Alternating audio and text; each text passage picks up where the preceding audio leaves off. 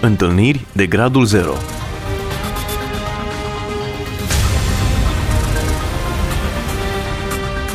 O emisiune realizată de Cristina Olariu.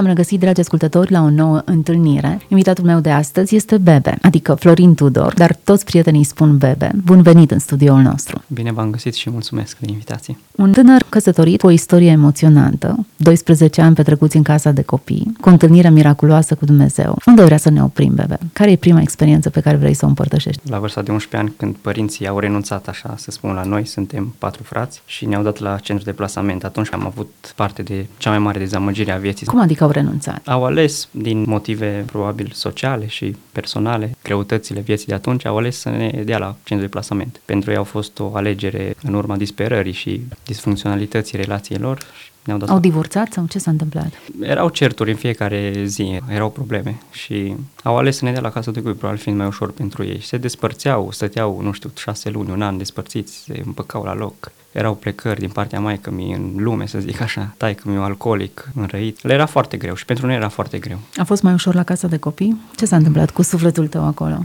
Cumva s-a pierdut așa, nu știu, am avut parte de această dezamăgire a vieții mele și urmărit de această lipsă de afecțiune a părinților, am încercat să mă regăsesc cumva, n-am reușit și am trăit așa într-o mare tristețe acolo, aproape toată perioada. Până la liceu, când am început să mă gândesc că singurul ar putea fi responsabil pentru viața mea și pentru scoaterea mea din acea condiție în care eram, ajunsesem chiar să mă gândesc la sinucidere, să spun așa. Ajunsesem la concluzia că singurul care poate totuși să mă scoate din acea situație eram eu, așa credeam eu atunci. Și m-am ambiționat să îmi depășesc acea condiție, să fac mai mult și să mă implic așa în viață, să dovedesc, să zic vieții că o pot trăi bine și că pot să ajung cineva. Și ce ai făcut concret? M-am axat pe școală, văzând să zic că e singura modalitate de a face ceva cu mine. M-am implicat foarte mult în școală, am făcut și o facultate, am făcut un master în chimie. A fost o perioadă foarte grea, din multe puncte de vedere, inclusiv financiare, decepții. Te-ai întreținut singur în perioada da, aceea? Da, da, foarte greu. Dar uh, urmărit mereu de ambiția asta de a mă depăși, să zic, de a depăși acea condiție, am reușit să fac și un master. Chiar după ce am terminat facultatea, m-am angajat la o firmă în Timișoara și am ajuns prin prisma acestei implicări și acestei uh, dorințe aprige de a mă autodepăși, am ajuns în mai puțin de 2 ani director al unei fabrici, director tehnic al unei fabrici de 300 de oameni și ajunsesem la ce credeam eu că este o stare de bine, ajunsesem să spun că ăsta e motivul pentru care eu trăiesc, că e bine. Mă Erai simt bucuros? Bine. Aparent așa, era o viață aproape perfectă, aparent. Însă așa cumva în sinea mea nu, nu era de ajuns. Tot timpul căutam altceva, tot timpul eram să-mi depășesc chiar și acea condiție care aparent era perfectă și nu pot să spun că eram bucuros. Eram doar bine financiar, să spun așa. Ai ajuns și în Dubai, nu? Când ai luat Am- decizia de a merge? După cum spuneam, director tehnic am fost la o fabrică din, din Timișoara, am stat acolo trei ani. După acei trei ani în care ajunsesem parcă să-mi plafonez din acea poziție, am ales această provocare de a pleca în Dubai și acolo am mai stat trei ani. Am plecat împreună cu actuala mea soție și am stat acolo trei ani. Acolo am ajuns chiar pe poziție mai înaltă, aveam acces la tot felul de oameni. M-am implicat foarte mult, în așa fel încât am ajuns foarte bine și acolo. Financiar era extraordinar. Dar tot mă urmărea această stare de nefericire, de neîmplinire, de nerealizare, să zic așa. Așteptam parcă un pretext să mă scoată din acea stare, fiindcă nu eram bine acolo. Simțeam că nu sunt bine în Dubai. Și pretextul nu a întârziat să vină. Soția mea a rămas însărcinată acolo în Dubai și am considerat că ăsta este un motiv bun pentru mine de a renunța la tot, chiar atunci, și de a veni în țară, de a mă întoarce în țară. Și am revenit în țară. Am avut parte de-a lungul acestei uh, experiențe și în Dubai și înainte, pe pozițiile care le-am avut, tot felul de experiențe așa, în care aparent uh, erau perfecte, adică toată lumea mă vedea într-o situație perfectă, de invidiat. Însă în sinea mea doar eu știam, mă simțeam așa un nenorocit, un nefericit, un om nemulțumit de nimic, adică orice parte financiară sau socială sau culturală cu care interacționam nu mă mulțumea. Pentru că tu ți-ai fixat să avansezi profesional și să-ți faci o situație materială. Ambele au fost realizate. Da. Și după aia? Eu credeam că ăsta este scopul vieții mele. credeam că ăsta este scopul vieții mele și asta am urmărit toată viața. Și ajunsesem să mă îndeplinesc, să spun așa, scopul ăsta. Și totuși nu o vedeam împlinit. Și căutam altceva, dar nu mai știam ce, pentru că deja îmi puneam problema, mă, am ajuns într-o poziție foarte bună, câștig foarte bine financiar, am și o familie, urmează să am o fetiță, aveam foarte mulți bani atunci, dar de ce sunt nefericit? Ce îmi lipsește? Ai aflat răspunsul? Răspunsul a venit cumva pe neașteptate și chiar bucurându-mă cumva de această stare în care ajunsesem, de când m-am întors în țară, mi-am cumpărat un apartament în Timișoara, văd un fost prieten cu care am copilărit la centru de plasament că a venit în țară și făcea vizite așa pe la mai mulți prieteni comuni. Și mi-a venit mie atunci o idee de a-l suna și de a-l invita și la mine acasă, să mai stăm să mai povestim, dat fiind faptul că nu ne-am mai văzut de vreo 5 ani.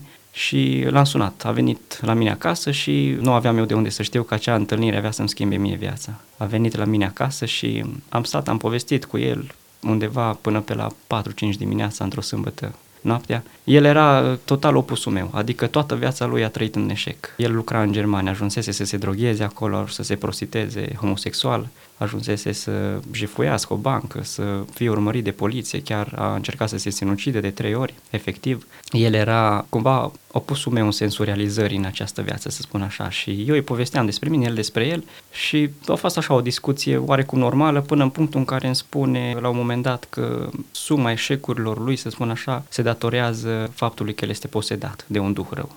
Eu, ateu fiind atunci și necrezând în uh, astfel de lumea spirituală, practic, m-a șocat un pic, dar am spus, mă, omul nu are reușit nimic în viață, a trăit tot felul de eșecuri, cred că încearcă să găsească un pretext și se axează pe, pe asta. Și nu am luat-o prea mult în seamă. În fine, pe la 5 dimineața, fiindcă se făcuse târziu, ne-am culcat, a doua zi, duminică, am petrecut o zi împreună prin Timișoara. Ce m-a șocat în prima fază la el a fost mereu un propovedea despre Dumnezeu, îmi spunea despre Dumnezeu, să mă întorc la Dumnezeu, să mă pocăiesc. El să... era credincios?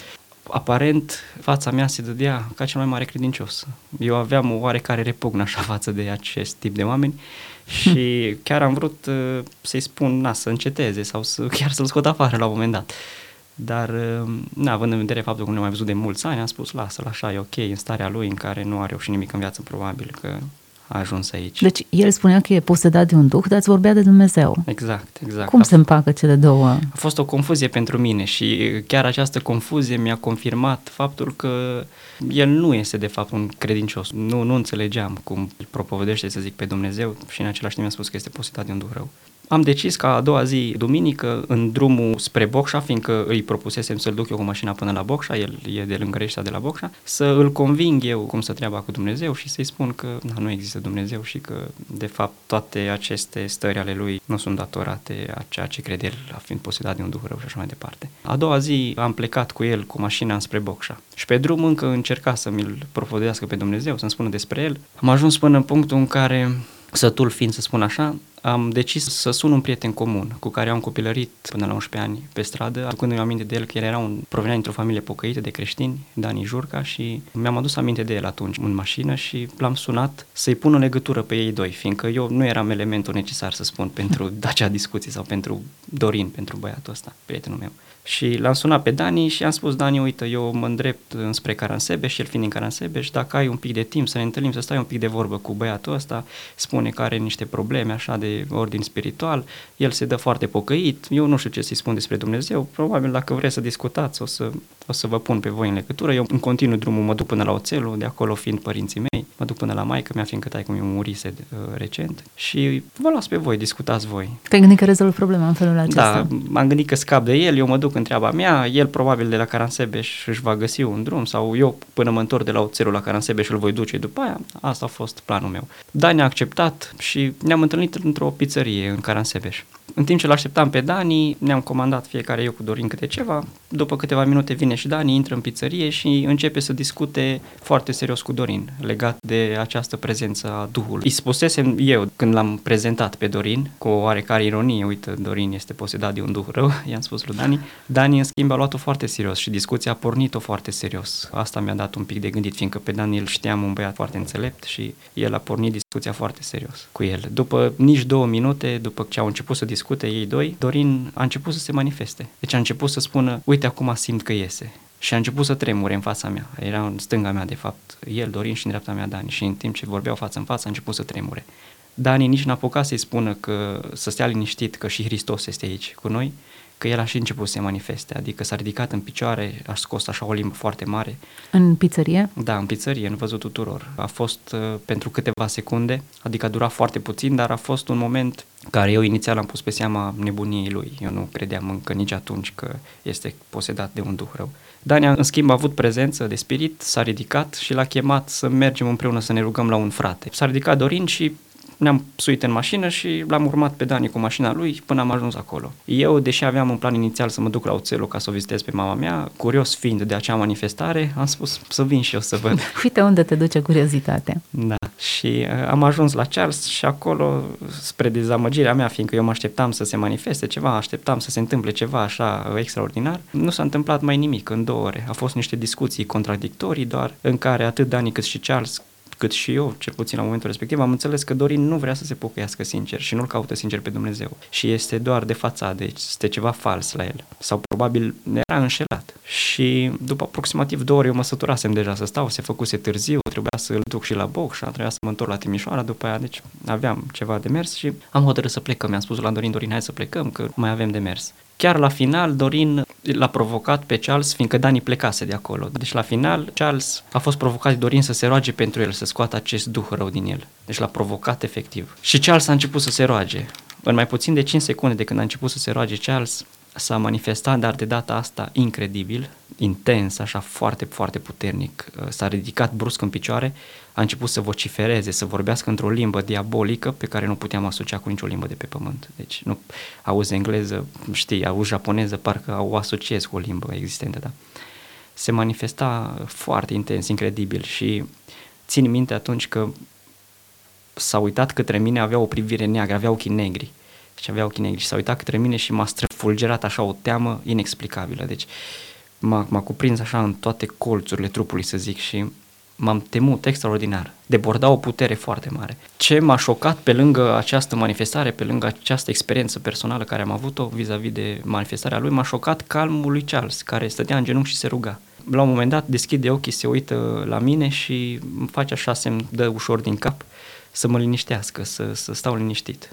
Charles. Deci m-a șocat inclusiv calmul lui vis-a-vis de această manifestare. După aproximativ un minut, atât a durat, dar foarte intens, mi-e relativ greu să descriu în cuvinte ce am putut simți atunci, s-a oprit totul, a revenit Dorin la forma lui, să spun așa, și a picat din nou în genunchi și și-a încheiat rugăciunea. Spunea, Doamne Iisuse Hristos, mulțumim că ai îngăduit să ne întâlnim azi aici. A terminat rugăciunea și am ieșit afară.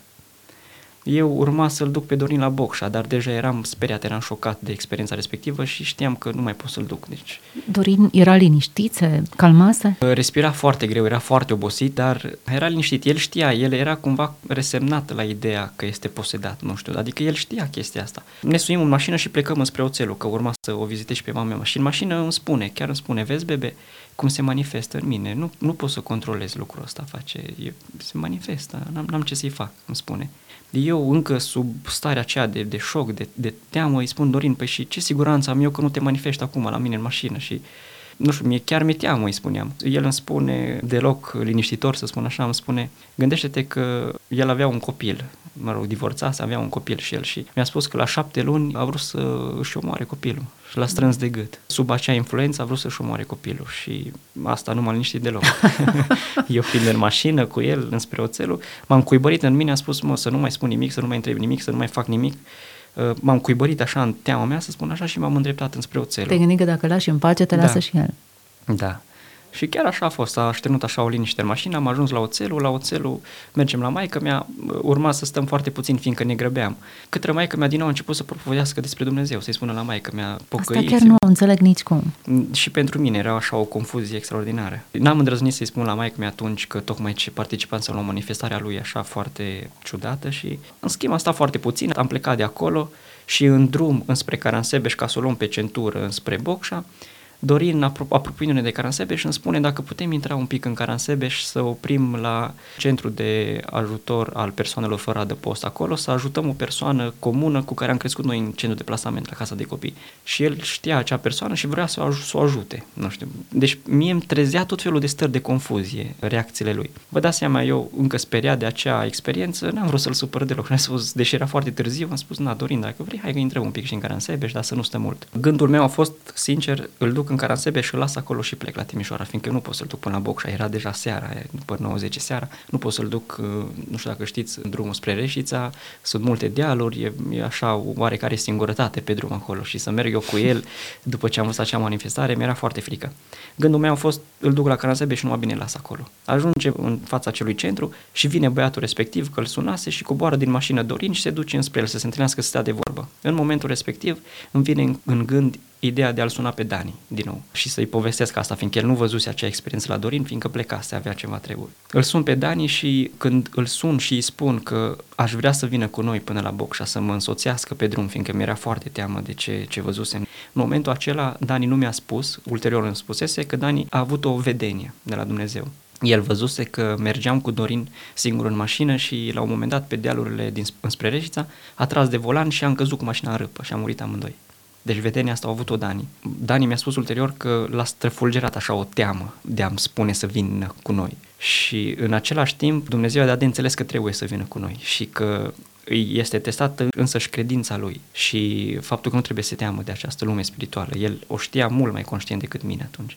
Însă nu apucase să îmi răspundă la întrebare dacă poate să vină cu mine sau nu, fiindcă Dorin se apropia din, de, din nou de mașină și mi-e era teamă să nu-l supăr și am spus, na, Dani, te gândești și te rog să-mi spui dacă e. Și am închis telefonul. Și Dani îmi trimite mesaj să venim la el acasă, să-l luăm și pe el. Ajungem la Dani, îl luăm și plecăm împreună toți trei către Bocșa. În drum spre Reșița, au început ei doi să discute mai mult și Dani a început să discute despre posibilitățile de posesie a celui duh în Dorin. Discuta despre vărsarea de sânge nevinovat de către cineva din familia lui. Deci îl întreba pe Dorin, încerca să identifice cauza pentru care ar putea fi posedat. Cealaltă posibilitate era un blestem sau ceva legat de ocultism care să se fi propagat pe linie paternală sau maternală până la Dorin. Dorin apoi a început să spună despre mama lui, suferă de depresie, este considerată nebună și că într-adevăr are ceva probleme. Dani a spus să ia legătura cu mama lui și să încerce să identifice cauza pentru care ar avea acest duh rău în el. Pentru mine toată această discuție era ceva incredibil. Nu știam cum să o iau, însă... Încă vedeam... mai erai ateu la ora aia? Da. Sau ai început să crezi că există nu, totuși? Nu, uh, vă spun sincer, încă eu, eu nu credeam. Se strecurau chiar în momentele acelea în mine tot felul de explicații, știți? Încercam să mă gândesc că omul chiar este nebun și are probleme și eu nu puteam să, să corelez corect tot ce se întâmplă. Și o să vă spun până când, pentru că chiar în acea seară s-a întâmplat ceva extraordinar care mi-a făcut total să-mi schimb modul de a vedea aceste lucruri. Acel duh rău, am înțeles de la Dani că a fost uh, supărat de faptul că Dani încerca să identifice cauza pentru care era fi acolo și a început din nou să se manifeste în mașină. De data asta mult mai intens, mult mai puternic. Pe mine mă șoca... El stătea lângă tine? Da, el era în dreapta mea, Dani era în spate. Pe mine mă șoca puterea pe care o deborda Dorin. Simțeam că printr-o simplă, nu știu, mișcare a mâinii putea să ne arunce pe amândoi, nu știu, cu tot cu mașina așa, simțeam o putere foarte mare din partea lui și eram foarte speriat. Ce îmi dădea mie de înțeles în acele clipe că totuși nu este o prefăcătorie sau nu este o nebunie, era faptul că vocifera într-o limbă foarte fluent și se certa așa parcă cu cineva, nu știu, probabil fiindcă nu era lăsat să-și ducă la îndeplinire un plan al lui. Vorbea în limba asta diabolică, cu un glas diabolic extraordinar. În momentul când chiar a început să se manifeste, Dani a început să trimite sângele lui Isus Hristos peste el a început să îi spună sângele lui Iisus Hristos peste tine, numele lui Hristos. Și în mod șocant de asemenea pentru mine a fost că Dorin a început să reacționeze la aceste cuvinte. Din, din acea putere și acea mărime parcă care o deborda, a început să se miceze, a început să se bage așa sub torpedou, să se ascundă acolo, parcă aruncai cu apă clocotită pe el, inclusiv glasul care îl scotea atunci când Dani trimitea sânul lui Iisus Hristos peste el, erau neomenești cumva și se ascundea acolo sub torpedo. Eu, eu mă mir cum a încăput acolo, fiindcă, apropo, Dorin era un om care a tras așa la sală, toată viața lui era foarte bine făcut, foarte puternic, să zic așa. Și s-a băgat acolo jos în față. S-a băgat acolo și a început să se miște așa, stânga-dreapta, să se agite. Tu mergeai sau ai tras pe dreapta? Eu trăsesem pe dreapta, fiindcă nu mai nu puteam conduce. Te cred, era, doamne. Era seară, era noapte, eram numai noi pe drum și eram foarte speriat. Da, și dădea cu capul, așa, inclusiv dădea cu capul de geamul mașinii, încerca, nu știu, să, să iasă de acolo. Dar îi spunea, prin sângele lui Iisus Hristos și asta era singurul mod de a-l controla, observam eu. Asta mi-a dat așa oarecare stare de liniște, văzând că Dani îl controlează cumva. Și a început să mă gândesc, mă, totuși nu este o nebunie a lui din moment ce reacționează așa, adică reacționează diabolic. E clar ceva peste explicație omenească, să spun așa. Eu nu puteam să-mi explic cum el vorbea acea limbă și cum se manifesta așa, își făcea mâinile pe la spate în moduri incredibile, imposibile omenești. Și privirea lui era așa neagră, era foarte înspăimântătoare.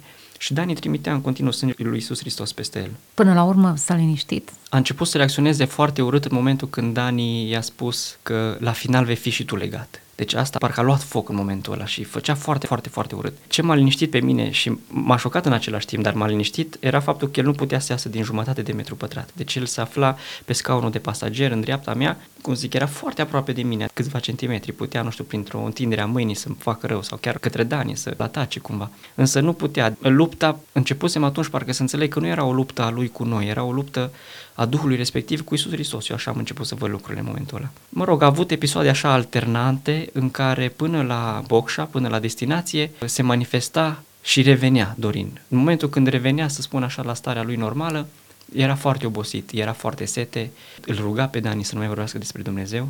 Dani, spre final, ultimele 10-15 minute până la destinație, a tăcut, nu mai spus nimic, a început să se roage, pur și simplu, în spate, a rămas în spate să se roage. Am ajuns la destinație, l-am lăsat pe Dorin, și ne-am întors înapoi către, către Caransebeș. Eu încă nu puteam să-mi explic foarte clar ce se întâmplase, eram încă sub stare de șoc, efectiv, deci tremuram, tremuram, conduceam foarte greu.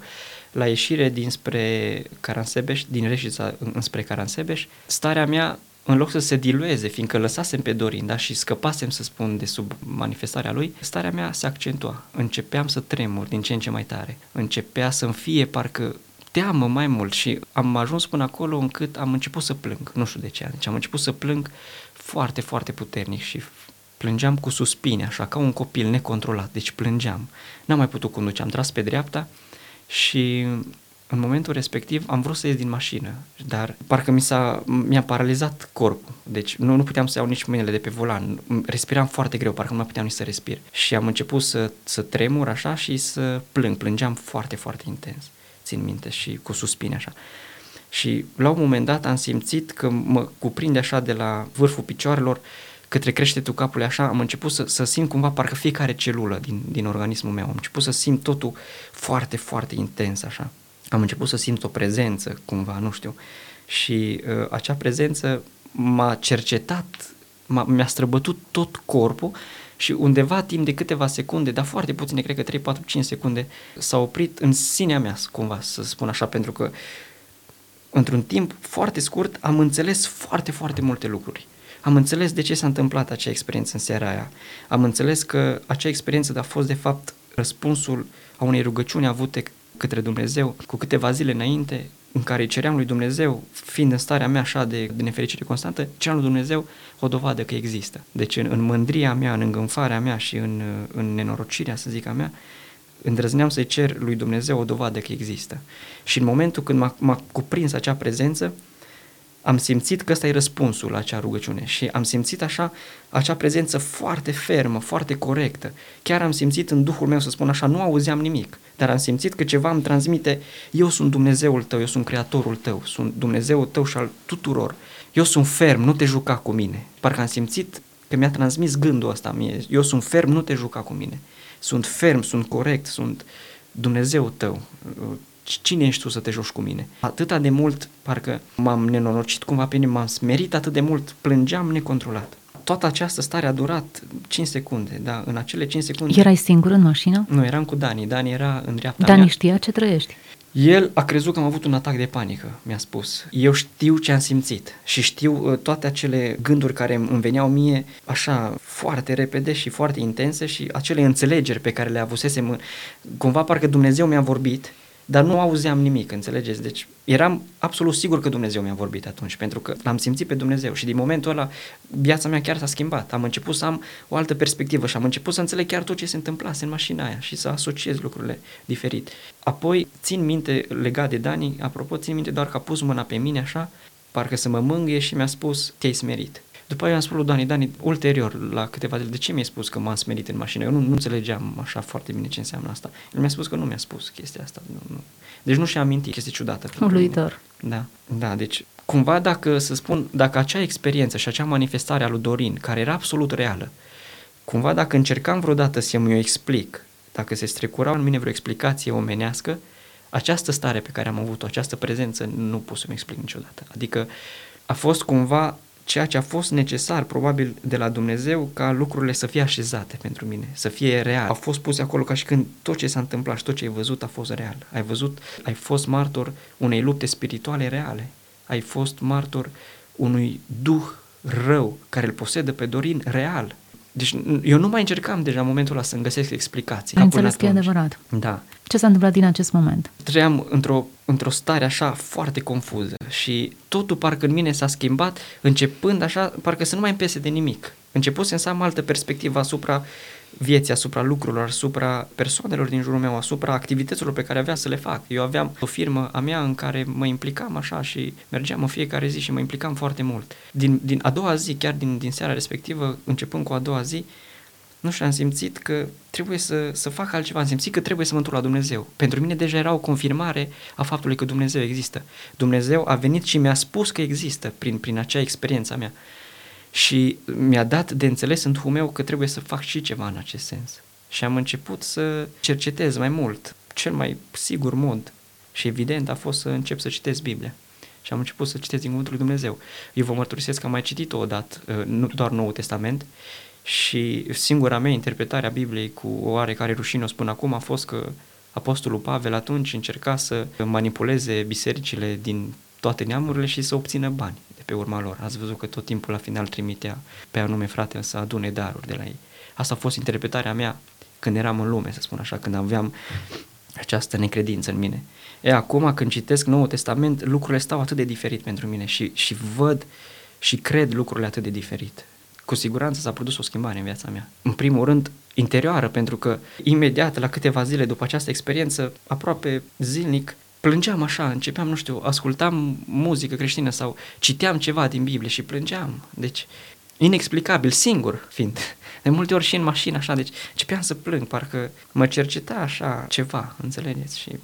Lacrimi de pocăință. Ce s-a întâmplat cu Dorin? Cu Dorin, după ce l-am lăsat în acea seară, a încercat să ia legătura cu mine, am simțit că nu mai trebuie să-i răspund. N-am mai ținut legătura deloc cu el, mm-hmm. nu mhm. mai știu nimic de el. Știu doar, după această experiență, Dumnezeu mi-a vorbit foarte mult prin vise. Deci am avut, mai puțin de două luni, am avut foarte multe vise, am avut vreo 10 vise și câteva vedenii efective de la Dumnezeu. Și am avut un vis în care Dorin a venit către mine, printre multe altele a venit către mine, a dat mâna cu mine și a spus, na, eu plec în Germania, bebe, tu vezi de drumul tău. Și asta m-a liniștit cumva că el nu mai exista posibilitatea, să zic așa, să se prezinte în fața ușii mele, că el știa unde locuiesc, știa uh-huh. unde stau și uh-huh. vă spun sincer, pentru mine transformarea nu a fost atât de bruscă încât să nu mai îmi fie teamă de acea lume spirituală. Am devenit conștient de ea, dar sunt încă om și sunt firesc și încă mi-e teamă să spun. Când am văzut puterea prin rostire doar a cuvintelor acestora, sângele lui Iisus Hristos, simpla rostire și vă dați seama, filtrată prin credința lui Dani. Deci acea putere a lui Dumnezeu, dacă exista efectiv acolo, era, vă imaginați, nemărginită, nu? Dar filtrată de credința lui Dani și spuse prin vorbele lui, era îndeajuns încât să nimicească acel spirit, să-l micească, să zic așa. Îl nenorocea pur și simplu, îl controla absolut. Suntem la finalul emisiunii. Eu știu că povestea ta e mult mai lungă, dar aș vrea să tragem câteva concluzii. După ce ai văzut puterea spirituală așa cum ai văzut-o, ai devenit conștient că ea există. După ce ai avut această întâlnire cu Dumnezeu în care ți-ai dat seama că nu te poți juca cu El, care e percepția ta vis-a-vis de Dumnezeu și de toate lucrurile acestea? În primul rând am înțeles că Dumnezeu există și că Dumnezeu m-a salvat din moarte. Chiar pot să spun cu siguranță că asta a făcut. În necredința mea, eu mă așteptam ca Dumnezeu să fie iubire absolută, adică iertător. Poți să faci orice, că Dumnezeu te iartă. Trește-ți viața, că e bine, Dumnezeu te iartă. Așa trăiam cumva sub falsă impresie că e de ajuns să trăiești toată viața în necredință, că la final Dumnezeu te va ierta, că El este bun și iertător. În schimb, acea prezență pe care am simțit-o... Interesant, chiar ateu fiind, da. aveai totuși o noțiune da, de Dumnezeu. Da, da, păi, păi, probabil Dumnezeu uh, a simțit undeva în adâncul inimii mele că eu am nevoie de El.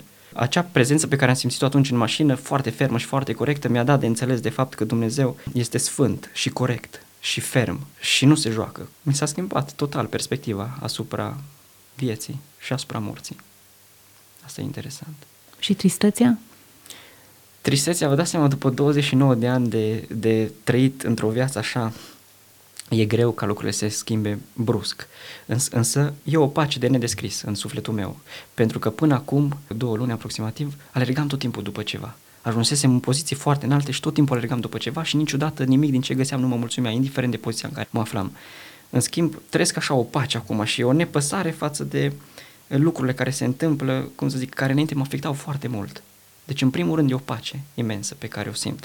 Și cred că va veni și o bucurie așa. Așa să fie. Știm de la Dumnezeu. Bebe, sunt uh, bucuroasă că ai împărtășit cu noi această experiență. Pentru toți cei care s-au îndoit de o lume spirituală, tu ești o dovadă vie că ea e reală. Cred că în anumite ipostaze, ușor, ușor se ridică ceva din cortina asta și ni se permite să vedem ce e dincolo. Nu foarte multe, că nu am rezistat probabil presiunii. Da. Însă cât ai văzut e suficient ca să clădească credință. Mulțumesc tuturor celor care au rămas pe frecvența noastră și mă rog ca să aveți o experiență autentică cu Dumnezeu, să-i percepeți prezența, să înțelegeți realitatea existenței, să vă bucurați de ea și să fiți umpluți de această pace de nedescris. Dumnezeu să vă binecuvânteze! Întâlniri de gradul 0